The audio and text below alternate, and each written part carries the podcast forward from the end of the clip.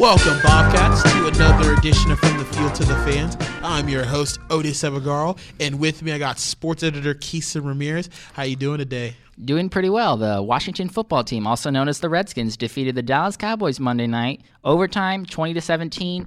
Wasn't expecting that at all, considering Dallas is on a roll, Washington isn't. Um, then my other favorite team, the San Antonio Spurs, in their title defense, will play the Dallas Mavericks Tuesday night. A lot of fun there. That was gonna be fun for the Spurs. Yeah. Uh, you know, ring ring night, ring night against Dallas, uh, a, a rival, and then off you see the Redskins pulling out Monday night football win against Dallas. Dallas being Dallas, so uh, that's that's very interesting. It's gonna be really interesting to see how uh, the Cowboys respond. It's gonna be interesting how to see the Spurs defend um, their title come NBA season. But a team that we're here to talk about. It's not the Washington Redskins. It's not the Dallas Cowboys. It's not the San Antonio Spurs or Dallas Mavericks. It is the Texas State football team pulling out a big victory against Monroe, uh, moving to four and three for the season, two and one in the Sun Belt. Um, man, what a big win. Down 15 to 0 at one point in the game, scoring 15 points in the fourth quarter to come back and defeat the Warhawks of Monroe. I mean, Quixem, you were at the game. Kind of tell me what the mood of the team was like. Halftime, complete mess. You're down 13 0. Uh, first possession, Tyler Jones gets sacked. You're down 15-0. You're looking at a game that's it's getting ahead of you. Um, Rob Lowe talked to us about post game and how David Mayo at halftime, down 13, set the team aside, uh, did a post game uh, halftime speech, and was talking about how we've been here before. We've done this. We've beaten Tulsa on the road in triple overtime. Uh, we've beaten Idaho. We can beat Louisiana Monroe down 13. And he talked about how the leadership was key in this comeback. And then Fran also noted that the resiliency of this team is is considerably more than last year, where they had almost none. So the leadership there from David Mayo, who stepped up, career high 22 tackles, was really pivotal in the in the comeback uh, against Monroe. David Mayo, uh, Sun Belt Conference Defensive Player of the Week. I believe this is the second time gaining uh, the the award. Um, that's that's special. And right now, for me, he's a leading candidate for Defensive Player of the Year in the Sun Belt Conference. No um, I think that that's kind of automatic. But I mean, the Warhawks they come out, score a field goal in the first quarter, field goal and touchdown in the second uh, in the second quarter. Third quarter, they come out safety by Tyler Jones to get sacked, loss of 10 yards. Uh, Rob Lowe gets a nice 15 yard touchdown run. Now the Bobcats are down 15 to 7. Uh, Warhawks hit a field goal, go 7 18. Then in the fourth quarter, on fourth and five, Terrence Franks gets a big touchdown, 40 yard pass from Tyler Jones. Tyler Jones converts for the two point conversion, 18 15. Then Rob Lowe with 329 left in the fourth quarter scores a 21 yard uh, rushing touchdown. I mean, it was it was crazy because it's almost like every anyone watching the game was kind of surprised. You were shocked. You were like, "Whoa." Look I mean, this, this team. This Do team something. was down 15-0 at one point, you know, and now all of a sudden they they end up pulling up 22-18 and then it, it just kind of came out of nowhere and you're just like, "All right. All right, Bobcats." You know, so uh, that that that was that was really interesting to me.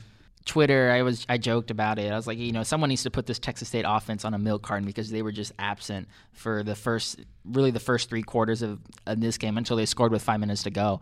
Um, it dates back to Louisiana Lafayette when they only scored ten in that game, and they were just absent. The key here was I think Rob Lowe's touchdown with five minutes and forty nine remaining set the tone, gave him some life, gave him some hope heading into the fourth quarter that they had a chance, and then uh, Terrence Franks touchdown fourth and five team was reeling, big play. Um, it, it, just you look at the team and you're watching it, and I was like, I didn't think they had a chance at all. Um, a big key to me was CJ Best. They started using him more in the offense. He had 104 total yards in the game. Uh, a lot of really good chemistry on the read option. He was the fulcrum of that read option offense, and it really Louisiana Monroe great run defense, but they were not able to you know beat him sideline to sideline, which is what his what he does best. And that little the little it, putting him in the offense in that role was well it was a long time coming and you see Best really comfortable Jones was really comfortable and the offense just took to another level I believe Monroe coming into the matchup um, best rushing defense in the conference. I Yeah. think they were giving up just a, a little they, bit they over allowed 100 a season high 229 rushing yards, game. right? And they and they were giving up only a little bit north of 150, I believe. Yeah. And so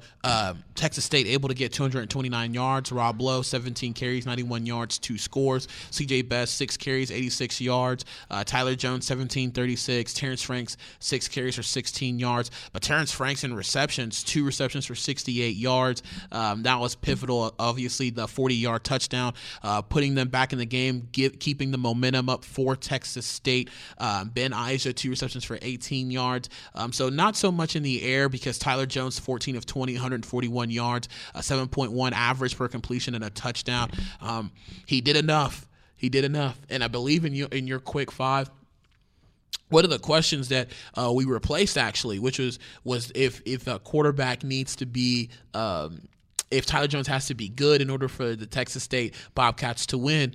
And I know we talked about it, and I believe you also agreed with me that no, he doesn't. You know, the other the the, the rest of the team has to step up, like David Mims getting an interception. Um, you know, uh, Rob Lowe stepping in on the rushing attack, people just helping out Tyler Jones, playing together. Because on the road, it's hard to play well.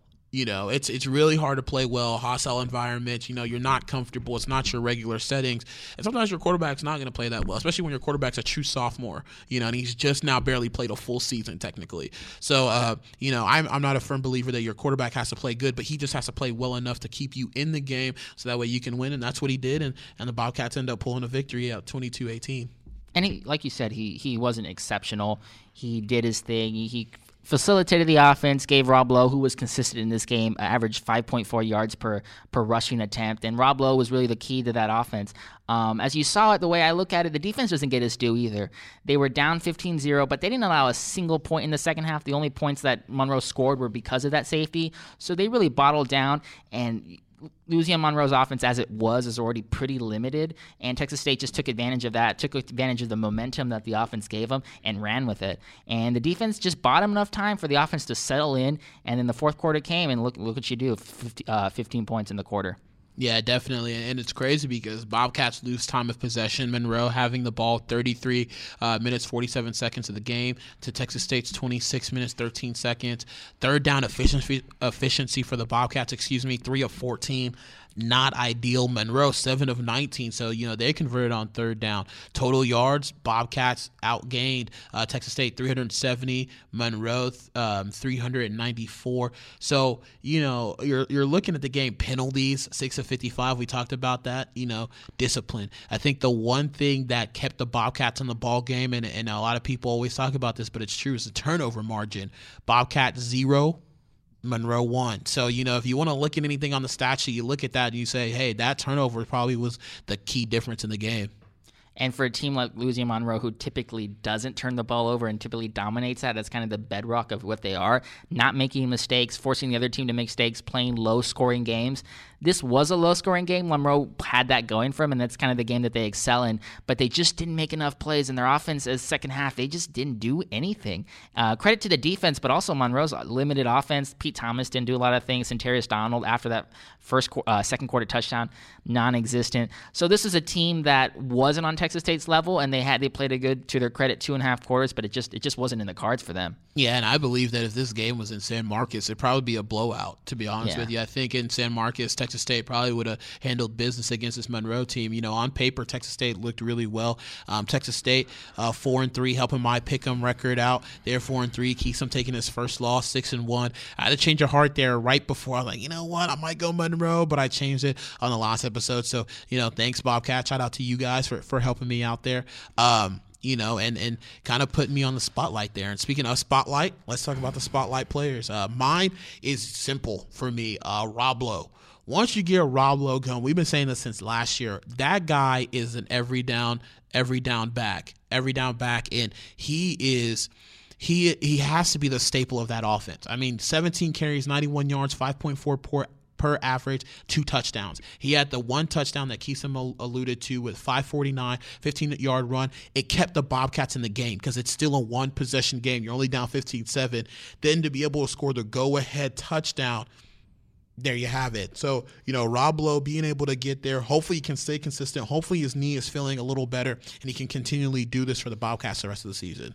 Talk about obvious, I'll go obvious as well. David Mayo, 22 career high tackles. He had a sack for a loss of eight yards. That that man was on the field sideline to sideline. There was not a player that was not within his reach, and he he had full command of the field. He seems really comfortable in the offense. Uh, Mike Orakpo's not there. He spiked to 17.3 tackles per game in the last four games.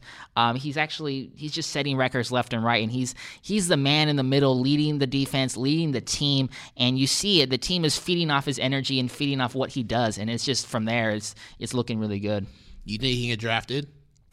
I think he's NFL caliber, but it, at at the NFL level, I'm still not sure of whether he can, you know, uh, match them physically. But he's definitely got the IQ, the acumen, and the ability to at least stay there for a little bit. Yeah, and his ability to kind of replace Orakpo too. Uh, a really athletic guy, but him doing it his own way. Uh, yeah, I agree. You know, him getting drafted might be a stretch a little bit depending on how, what his combine numbers look like. He's still a little bit undersized to the linebacker position, but he's played really well. Like I said, I think he's a front runner right now for defensive player of the year for the things that he has to do.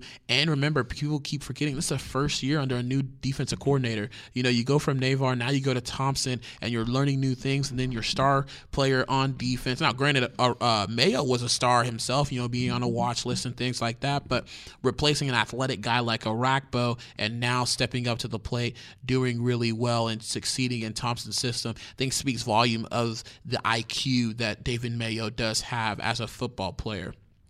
Another thing that we love to talk about is numbers, numbers, numbers, numbers. So we're gonna go by the numbers. Um, for me, the first number is one. first win on the road in the Sun Belt. Uh, it's about about time. So uh, that's that's really key and crucial for the Bobcats, and I think that gives them confidence the rest of the way when. Uh, playing in a tough Sun Belt conference, um, you know, and and just for the rest of the season, I think it'll put them in a place where now they believe in themselves more than anything. Um, I think when you can get road wins, it does something to the team. Um, it does a lot for does a lot for morale. It does a lot for togetherness. It does a lot for the team as a whole, knowing that they can go into places and, and win ball games. Uh, they're still going to play at New Mexico State this next week. Um, a lot of people are going to think that that's an easy win. Maybe not so. It's still Sun Belt Conference. Then you're going to play uh, at Georgia State to uh, close the season, and then out south Alabama, which is still to be determined the time of that game. So, um, you know, with with three more road games, I think finally getting the win against Monroe finally gives Texas State some confidence, knowing that they can get out of San Marcos and win football games. My first number is uh, 32. That was the that was consecutive games that Louisiana Monroe had created turnover. It was it led the nation. Uh, 32 games is an incredible amount of games where they just continually created turnover. Texas State they kind of give away turnovers like cookies, like candy. They didn't do it this time. They played well and they even as they were losing they still weren't making the kind of mental mistakes that really have plagued them this year and that and that more than anything gave them an extra possession to you know take the lead at the end of the game. Yeah, that, I like the cookie candy reference. Apropos for Halloween around the corner. Exactly. No trick or treating for Monroe. Yeah, that's crazy too. 32, 32 straight 32 games. That's straight three games. That's seasons. like- that's pretty much three seasons. I mean, that's going into the third season. So that's ridiculous. That's a, that's a really good stat. Um, my my other number is two. You know, what follows after one is two. Some uh, Texas State's two games away from being bowl eligible. Now, my personal opinion, I think they're gonna win. They're gonna have to win eight games to make a bowl game. Seven will be a stretch, but I think they got to win eight. But two more, two more, two more wins away from being bowl eligible for two years in a row. See, you like that right there? The two twos and you know, Simple I, is You know, I try. I try. Simplicity is the way to go. You know, uh, but two years in a row to be bowl eligible. That does say something about the program that they're getting there, that they're recruiting the athletes, and and they're they're being able to win games when it matters. So, uh, like I said, second number two. I'll go with 22. That was the amount of tackles David Mayo had in the win. Um, he is the first player in Sunbelt Conference history, that's history of the whole entire conference, with two games of 20 tackles or more. He also notched 20 tackles in the triple overtime win against Tulsa. And this is a man possessed, and he's just really taking really taking control of this defense. And you see them, like I said, feeding off. And for him to have 20 plus tackles in two games this year. He has 105 this season, which leads the country. He, as you said, front runner for defensive player of the of the year in the conference, and the sky's the limit. You expected him to be good because he that's what he is, but the level he's achieved this year is just exceeded what you anyone could have expected. He is a monster to me. I, I just think he, he It's unreal. I don't like you see it, and he had I think he had 10 tackles in the first 20 minutes of this game and you're looking as like he could put up 30 you're just like he and you just take it for granted you when you're in the press box and you hear his name it's like mayo with the tackle mayo with the tackle mayo with the tackle and you kind of just you you just look past it and you go you just assume at this point you assume that mayo has his part in every single tackle and that's when you look at football, that's just incredible. Not many people can do that, and for him to for him to step up in Orakpo's absence is really invaluable, uh, invaluable for this team.